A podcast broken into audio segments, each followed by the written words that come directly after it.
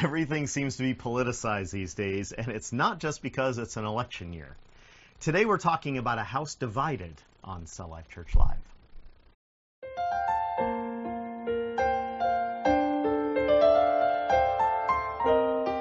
Welcome to Cell Life Church Live. Thank you for joining us as we share an inspirational message that is relevant to life today.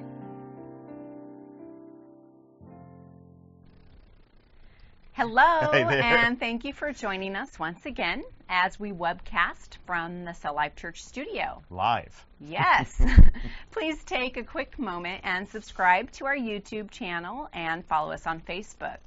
We also send out regular emails, Mm-hmm. so if you'd like to hear from us in your email from time to time, you can subscribe to our email list from our website. Who doesn't want to hear from us from time to time? Time to time. This week, we were able to help Pastor Tahir Mahmood, who leads Cell Life Church Pakistan, feed a number of families who were experiencing great flooding. Yeah. These families make a living by making bricks, and terrible rains came before their bricks could be baked and destroyed them all, keeping them from making any money to be able to buy food. Yeah. We are able to do things like this because of your generous mm-hmm. donations. Did you know that 100% of what is donated for needs like this goes directly into ministry? You can donate to this or one of our other causes like COVID 19 mm-hmm. relief, clean water for Kenya, Bi- the Bible School in Zambia, and so much more securely on our website at celllifechurch.org. Yeah. Yeah. So there is so much divisiveness in the world today. Uh, here in America, it's a presidential election year, so that's always interesting. Uh, most people are separating and taking sides and getting quite mean about the other side's candidate.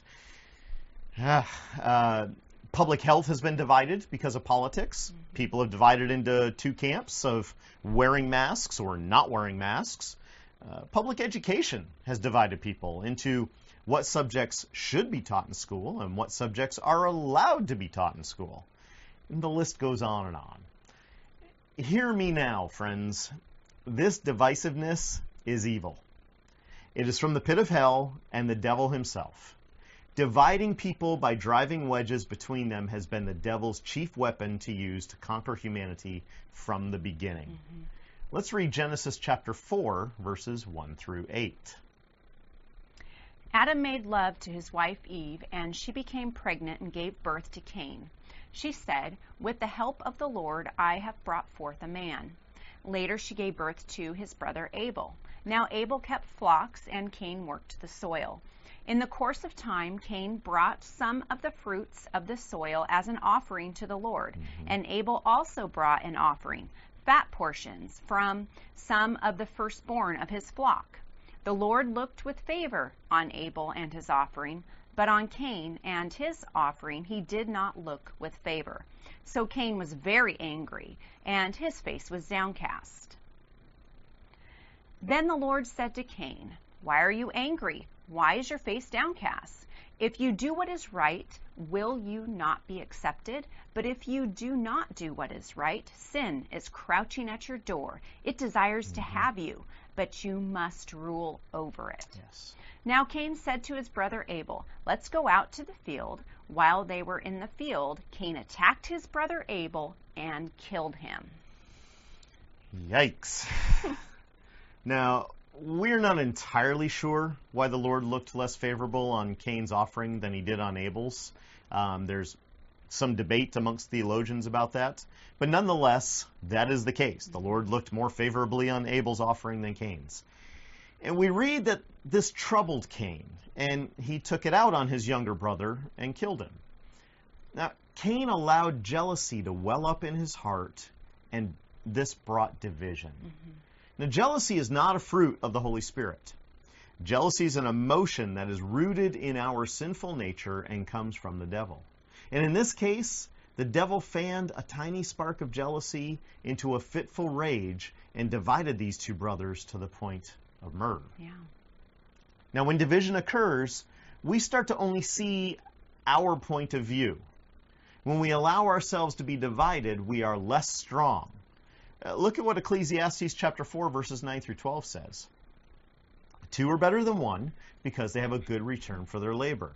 If either of them falls down, one can help the other up. But pity anyone who falls and has no one to help them up. Also, if two lie down together, they will keep warm. But how can one keep warm alone? Though one may be overpowered, two can defend themselves, and a cord of three strands is not quickly broken. We're better together. Yes, because two are better than one, and a cord of three strands is not quickly mm-hmm. broken. When we are divided, we are weaker. That's true. President Abraham Lincoln, who led the United States through one of the bloodiest civil wars the world has ever seen, knew this and spoke Jesus' words in one of his speeches. Let's read Matthew chapter 12, verses 22 through 25. Then they brought him a demon possessed man who was blind and mute, and Jesus healed him so that he could both talk and see. Mm-hmm. All the people were astonished and said, Could this be the son of David?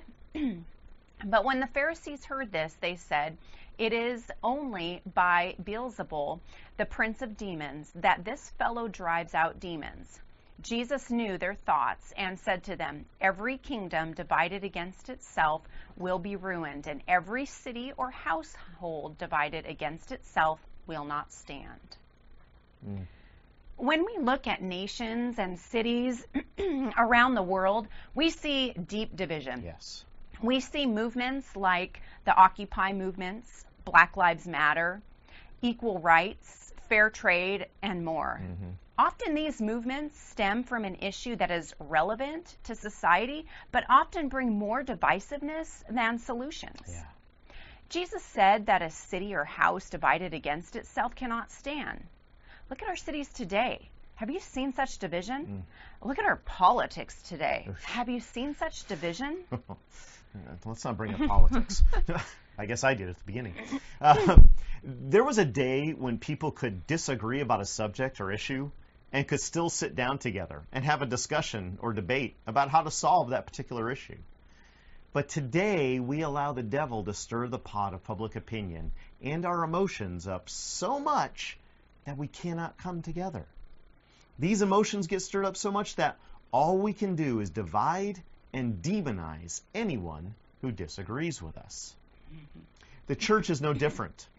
Now, if we take social and public issues out of the conversation and just examine the church as a whole, we see all sorts of division. Mm. We divide ourselves by one or two pieces of doctrine that do not affect our salvation one way or another. We separate into denominations, and these denominations are divided by worship style and a small piece of doctrine. We divide on whether we are Calvinists or Wesleyans.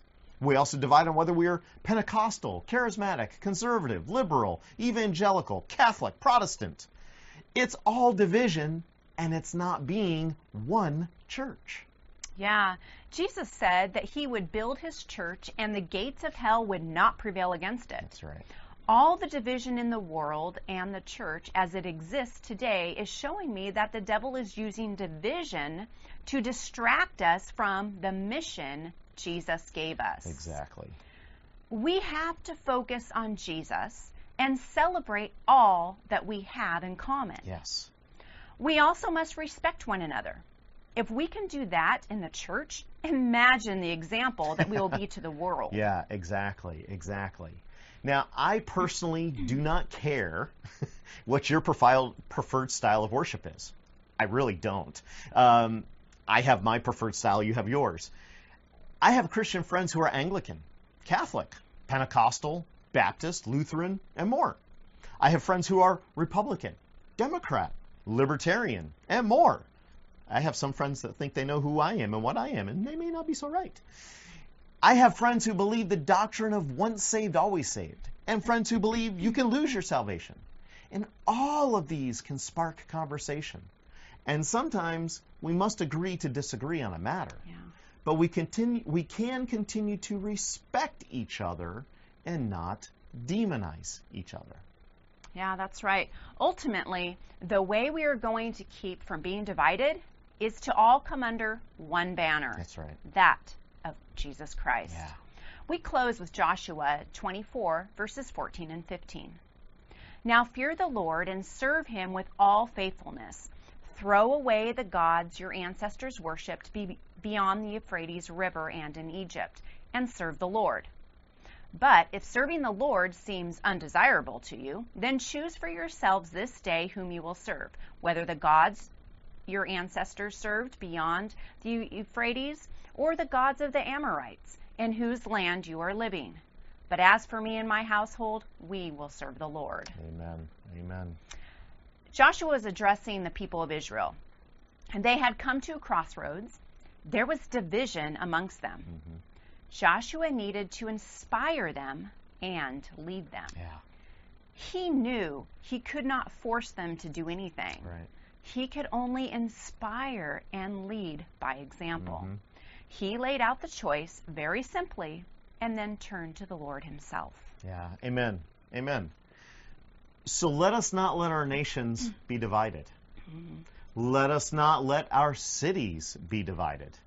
And by all means, let us not let our houses be divided. Yeah. Division is a common tool of the devil to distract our attention and focus from Jesus and miss what Jesus is asking us to do. As for me and my house, we will serve the Lord. Thank you so much for joining us Yeah. today. Please remember to pray for all our brothers and sisters in Christ around the Yeah. world. Also, please consider donating Mm-hmm. to one of our causes as we continue to minister to people around the world. 100% of designated giving is used for that ministry or outreach. Yes, it is. Please like and share this video with your family and Mhm. friends, and don't forget to subscribe to our YouTube channel or follow us on Facebook or Instagram. Yeah. If you have comments or questions about this or any of our other teachings, feel free to contact Mm-hmm. us. All the ways to do that are in the closing of the video in just a moment. Until next time, be encouraged in Jesus' name. Bye bye.